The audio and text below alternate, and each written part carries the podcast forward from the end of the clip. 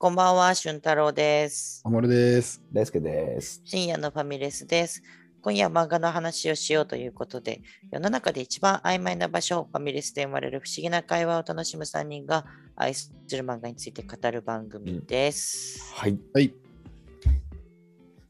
今日は、後編ですか？はい、ミステリーという中で。彼うんっ。てことはドラマ放送後だ。そうだね。そうだね1回目が放送されています。はいってことはこの前編大バズりってこと大丈夫？はーい、大丈夫です。なんでお前カチカチになんだよ。なんであっち側なんでちょっと。はい。なんでなんで今？大バズりでいいじゃん、すごい。なんではーい、大丈夫です。なんでの？反抗期の中学生みたいなやつよ。もう、大バズりすんでしょ、これ。大バズり、俺は大バズりたち。はしてると思うって、そのテンションでそうねは行くから。でもドラマの1話がね、どこまで描かれるのかっていうのも気になるよね。確かに。きっとでも、すっきりさせてほしいから、1話まるっと描くんじゃない？いや、終わってると思うよ。ああ、なるほどね。はいはいはい。もしかすると、原作で描かれてない部分、あ原作、うんドラマで描かれてない部分も原作にはやっぱあったりするじゃん。だ確かに確かに。からそういう補足も含めて、うん。この前編後編楽しみんじゃないそうね。だね。うん改めて聞いてもらって。はい映像で見て、うん。耳で聞いて、んで、漫画に行くという。なるほどね。うん一回挟んでもらってね。挟んでもらってですから、すべては。はいはい。はい。で、前回は3日目の取り調べの中で、こう、こわもておじさんのヤブさんから、うん。整くんの指紋がべったりついた凶器が見つかった、果物ナイフが見つかったぞと言われたうん。ところで終わっていましたね。絶対絶命のとこでしたよね。ねもう完全にピンチですえ。ね。うん普通のミステリー、コナン君だったらこれで終わりだもんね。終わりだね。証拠見つかったよ。ネクストグランズヒント、ボンボンボンボン、指紋のついた包丁だもんね。凶器ですそれがどうやんけっていう。ヒントでも何でもない。そのねくらい結構アウトな状況だもんね。そう。で、このナイフもですね、うん。その指紋がついてるだけじゃなくて、うん。傷口の形状とも一致したから、もう完全一致なんですね。これが凶器っていうのは確定なわけです。で、一体この凶器がどこにあったかっていうと、うんその犯行現場から何ブロックも離れたマンションのゴミ捨て場に捨てられていた。あそうですね結構と遠くの、遠く何ブロックからも近いのか？そちょっと離れたところ。だね、うんうんうん。ちょっと離れたところにちゃんと捨ててあったから、まあ、ヤブさんからすれば、お前はそこに捨てれば燃えないゴミとして回収されると思ったんだろうっていうふうにうん。言ってて、まあ実際、整君は、その池本さんとかに、ゴミ捨て場、なんで、ゴミのその、なんていうの？ふ分別？の話とかもしてたから、まあ詳しいわけよ、比較的ね。うんなるほどね。そうそうそうそう。でもなんかあれだね、整君の知性からは結構程遠いタイプの、なんか狂気の隠し方だよね。そうそうそうそう。うんで、まあ、ゴミ捨て場に捨てたはずなのに、じゃあなんで見つかったかっていうと、ここはヤブさんが補足してくれるんだけど、うんそこにはあのうるさいばあさんがいて、うん。住人のゴミをチェックしてるんだよ。ああ、なるほど。ヤブさんがこう言ってくるわけですよ。はいはい。うんうんで、そのゴミ、コンビニの袋に入れたそのナイフっていうのが見つかったんだ。あでーいうことを説明しても、逃げ場がないっていうところになって、ここでやっと整君が口を開くわけね。うんおー僕はバカですか？って言い出す。そうだよね。うん本当そうだよねうん。確かにね。そう。その指紋も拭かないで自分家のナイフ使って、しかもそれでゴミ捨て場に捨てるなんて、僕はバカなんですかね？っていう話をヤブさんにする。だよね。でも、そ。で確かにこれって、そんなことあるわけないって思うんだけど、ヤブさん、ここ冷静で、うんそういうものなんだよ。おう人殺すなんつうのはタが外れちまってるから、普通だったらしないようなことしちまうんだよ。まあそうね。そうそう、こう刑事のスタンスをはい。取るわけだね。でも、ここに対しても、整君はスタンス崩さず冷静なの。うん。これって、でも、こういう結果が訪れるのって2つのプロセスありますよねっていう話をして、うん。一つはあなたがおっしゃる通り、僕、整がそのナイフを使ってサガエを刺した場合、うん。もう一つは僕のナイフを誰かが盗んで、はい。で、サガエを殺してそのナイフを捨てた場合、うんこれって殺人の犯人は違うけれども、うん結果は一緒ですよね。うんうんうんうん。これってどうやって区別つけるんですか？って確かに。ことをヤブさんに言ったら、うんここでヤブさんブチギレ。え？切れるんだ。ガンって胸ぐら掴んで、うん。いつまでもベラベラくだらないことくっちゃべてんじゃねえぞっつって。鬼刑事だ。うん。なんか、半分同意だけど、うん半分おかしいよな。だから。そう、もそうぶっちぎれて。だってそうだもんね。確かにうんプロセス一緒だけど、違うプロセスたどるもんね、結果。うんだけど、もう、ヤブさんはち頭に血昇ったのか、うん。お前がやったんだろお前がやったんだなっつって、おえ強引だね。胸ぐらを押さえつけながら、こう、怒鳴りつけるわけ。はいうん。でも、ここでも整君のスタンスは崩れない。僕はけ僕は記憶力がいい方なんですって言い出して、うんうん。もしこれで捕まって裁判になったとしたら、あなたが何をやしやって、何を言ったか一言一句忘れずに証言できますよ。うん。すごい。で、いう話をする。うん。えー、まあ、胸ぐら掴まれてるしね。そうだよね。そう。脅しって脅しだもんね。その逆脅しというか、うんそうそうそう。で、さらにここで畳みかけるように、うんうん。ヤブさん、奥さんとお子さんの死に目に会えなかったんですかって、え？整君が言うの。これ、池本さんがその話をポロッとこぼしちゃったのね。ヤブさん、実は、あの、ヤブさんっていうのはすごい刑事なんだみたいなエピソードの中で、うんうんうん。そのあの人はいつも現場100遍回ってて、で、子ど供と奥さんが亡くなった時でさ、あの人は事件を捜査してたんだぜみたいなうん話をしてて、でそれに対して整君がこう突っ込んだわけね。なるほどはいはい。そう。で、それに対してふと冷静になった藪さんは、まあそうだよと。うん。妻と11歳の息子がひき逃げにあったんだ。うん一。昨年の夏だか2年前とかかな。うん。うん。にそんなことがあったんだという話をこうして、いうんちょっとこう場面として展開うん。される。うん。いうところ落ち着いたんだね。そう。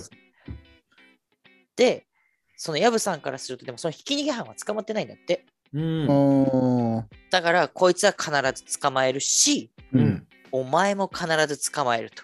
なるほど、なるほど。そう。いうところを言い切ったところで、うん。ちょうど令状が降りて、うん。整君の家を捜索できるようになる。おお。捜査令状っていうのが、あでもねなるほど。ナイフも出てるしね。そう物証があるから。で、そしたらさ、まあ、家をこう、うん荒らされるみたいなもんだから、整君からしたら、嫌だよね。えそんないきなり困りますよって言ったらそう、だよ。うんヤブさんからすると、お、うん初めてうろたえだなっつって、これまでずっ。と冷静だった。で、そこに対して、なんだお前、押し入れで大麻でも育ててんのか？それともパソコンからやばい履歴が出てくるのか？っ つって、嫌なやつだね。こえパソコンう、かましてくるわけよ。検索まだ見ないで。で、そこに、デブさんがこう行くわけだよね。うん整君家に行くって言って、うんで、風呂光が私も行きますって言ってついて。うん。で、そうすると、取り調べ室に残ったのが、整君と青戸刑事なのね。うん。あはいはいの、ちょっとしっかりしてる感じ。そうそうそうそう。うん。青戸さんはなんで行かないかっていうと、誰か残ってないって問題だから。そうだよな。ううんん。で、うん青戸さんはめちゃめちゃ冷静なんで、アウトさんだけなんじゃない こう、整君に、池本とか、風呂光を手なずけてるみたいだけど、無駄だよっつって、うん打ち回してるのは藪さんだから。ああ、そういうことね。なるほどね。っていう話をして、で、まあ、結局やったのかみたいな取り調べを始めるんだけど、うんうん。でそこに対してね、こう整君がすごい記憶力のうんめちゃめちゃいいところを見せつけるんだけど、うん。うん。まあ昔美容院の雑誌で見たことあるんですよと。うんはいはいはいはい。僕が中学2年生の時に冤罪事件で青戸さんあなたやり玉に上がってましたよね。おー。整くんは大学2年生とかだから、うん。もう6、5、6年前ってこと？そうそうそうそう、うんもうそんぐらい前のうん。美容院で見た雑誌に青戸さんがいたと。で、で、その時に無実の人を逮捕してしまって、うん。冤罪事件だっていうことで青戸さんが取り上げられてた雑誌に。あら。で、そこに対して青戸さんは、あれは冤罪じゃないよと。うん俺は今でもあいつ犯人だと思ってる。うんただ、奴の嘘を暴けなかった俺の不手際なんだよと。ううんん。うん。いうことで、いつか必ずあいつをあげる。みたいなことをえーなんか青戸さんもそんな感じなんだ。ね、そうそうそう。うんうんうん。なんかちょっと雰囲気変わってきたよね。ヤブさんも音さんも、なんかそういう秘めたるものがあるってこと。そうそう。んで、必ずそいつは捕まえるし、うん君が殺しをやってるなら君も捕まえると。うん。いうことだからさん違う切り口だけど同じこと言ってない。同じことを言ってるっていう話で、で、青戸さんがどれだけ虚言を尽くしても真実は一つなんだからなってうん。言ったんだけど、そのセリフ、コナン先先生が言ってなかった？の。真実はいつも一つなんだけ、ど、そこに対してうん、整君がすっとぼけた感じで、えー、えー、う。んえ、コナン君だ。コナン君だ で、それに対して、真実は一つなんて、そんなドラマみたいなセリフを本当に言う人がいるなんて。って言ってぶちかますんですよ。あ、ぶちかますね。真実は一つなんかじゃないですよ。うん。っていうことを、うん。殿野くんが言うんだけど、うんまあどういうことかっていうと、真実っていうのは人の数だけあるものだからうんっていう話で、うん。例えば、いじめられていると思っている A 君と、うん。いじめているつもりのない B 君がいたとして、うん。でそれで B 君がいつものノリで A 君を落とし階段から突き飛ばしてしまって怪我をしたとした場合、A 君はいつもいじめられててその延長線上でやられたっていうのが A 君の真実だし。B 君は一回もいじめてるつもりが本気でない、そうだよね。じゃれてるつもりとかもね。そういじめじゃないっていうのが B 君の真う実わーあー、なるほど、なるほど。わかりやすい。だから人の数だけ真実ってあるただ事実は一つなんですようんう。ん。ここで言う事実は B 君が A 君を怪我させたということが事実ですよねうん。うん。だから警察が調べるのっていうのは事実であって真実ではないんだよ。おー、うんうん言ってくれるね。そう。でこれってもう戦争とかも同じ話だしうん。人にとってはその自分なりの真実っていうのが全部あるんだけど、に。う。うんん。事実を見てくださいっていう話うん。うん。をする。これめちゃめちゃ深いなと思うんだけど。これ漫画の表現でいくとうん。青戸さんの顔アップのコマの後にうん。青戸さんが「お前は一体何の話をしてるんだ?」っていうね。いやでもまあもし今俺らはさちょっと神の視点から見てるからさ、うん、いや確かにそうやなと思うけど こうやって話してたらさいやまあそうそうなんだけどって言っちゃうもんね。確かにね。今は君の話してるから、うん、言っちゃうもんね。そうでもまさにそうだよね。真実って言葉である意味まやかしだけど、うん、事実はこのし殺してしまった人誰なのかってことだけだよね、はいはい、そうそうそう。そうそうそう。決めつけであなたのから見た僕が犯人なんじゃないかってことをうん。やってくれ、やってくれるの困りますよってことだもんね。うん。うん。そうそううん。うんうんっていう話で僕はやってませんよって言ってる整君のところにこう自宅を捜査してた藪さんが帰ってきて、うん出たぞっつってうん。え？お前のノートパソコンから佐賀江君から金を借りた借用書が出てきたとえ？うわで金を借りるつもりだったんだなっていう話になってー動機まで出てきちゃうわけだね、うん。うん。ね確かにお金だもんね。うんそうそうそう一番ありそうなトラブルっていうか。うんうんううん。でまあ藪さんからすると佐賀江君佐賀江君ってお金持ちだったらしいので、はいはいはいはい。あの金にあ金があるっていうのは鼻にかけて嫌なやつだったんだろうなっつってうんなんかその高校時代みたいな話も。そうそうそうそう、うんうんうんだけど整君からするといや別に佐賀江のこと確かにそんな好きじゃなかったけどうん。それの理由は鼻にかけてるからとかじゃなくて、シンプルに明るくて人気者だったからなんだよな。陽キャすぎんなみたいなそうそうそうそう。で鼻にかけたっていうよりは、気前が良かったやつなんだよなーって、その時のことを思い出して、うん。ちょっと違いますねってことで、ね。そうで、高3の時なんかなーって言ったところで、うん。ハッとした顔をした整君が、はいはい。ここで黙りこくっちゃう。あれ？今まで散々喋ってたんだけど、うん。ここで黙りこくっちゃうっていうので、3日目の取り調べが終了する。おいおいおいでも状況証拠もあるし、うん。借用書？お金借りてたわけそうでしょ？そういうのがあるぞっていう話で、うんもう証拠は揃いすぎている状態で、しかも3日目は今日は泊まってけって言って家に帰れないで。あ、なるほど。もう家宅捜索した後で、もそうう家に帰らずにここの中にいろよと。もうなんか完全にチェックメイトしてみって感じするもんね。ねそうそうそう。だから自白がなくてもこれだけ物証揃ってたら逮捕状出るぞっていうふうに、うん。もう警察側も言っている。はいはいはい。ただ、青戸さんは揃いすぎてるくらいですよ。うん。っていう風にああ、なるほどね。こんなに証拠ってバンバン揃うのってぐらい揃ってるもんね。確かに。そうそうそうそう。うんうんうんで、4日目の取り調べが始まって。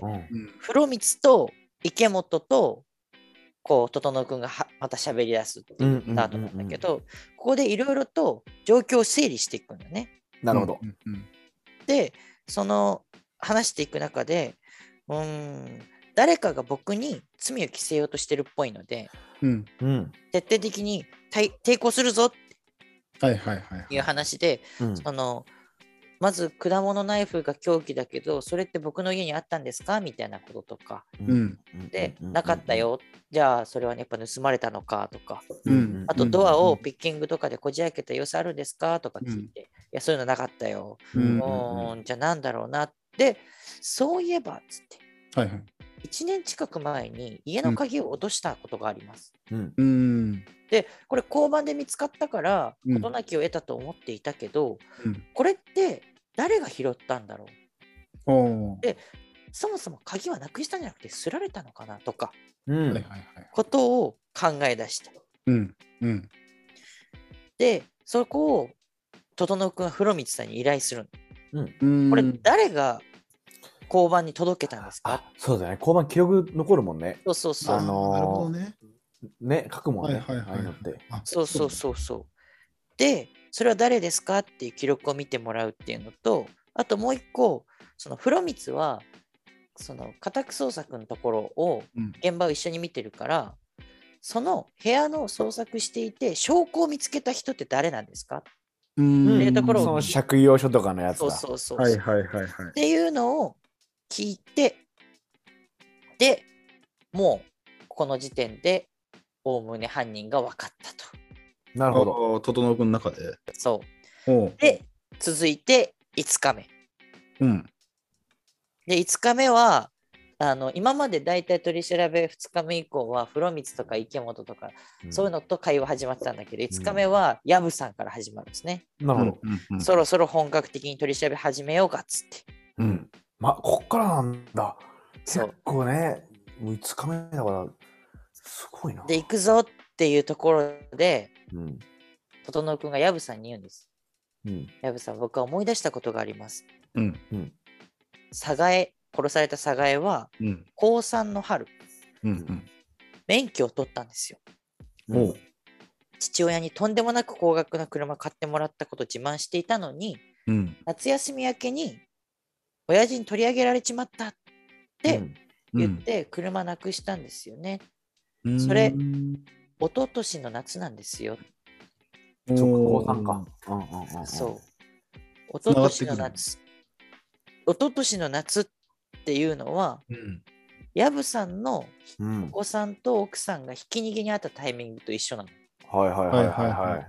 で、これは僕の想像ですけど、その夏、佐賀江は事故を起こしたんじゃないですかね。うんでもこれって全然表沙汰にはなってなかったんですよ。うん。うん。車もこっそり処分されたんでしょう。やめてやめて。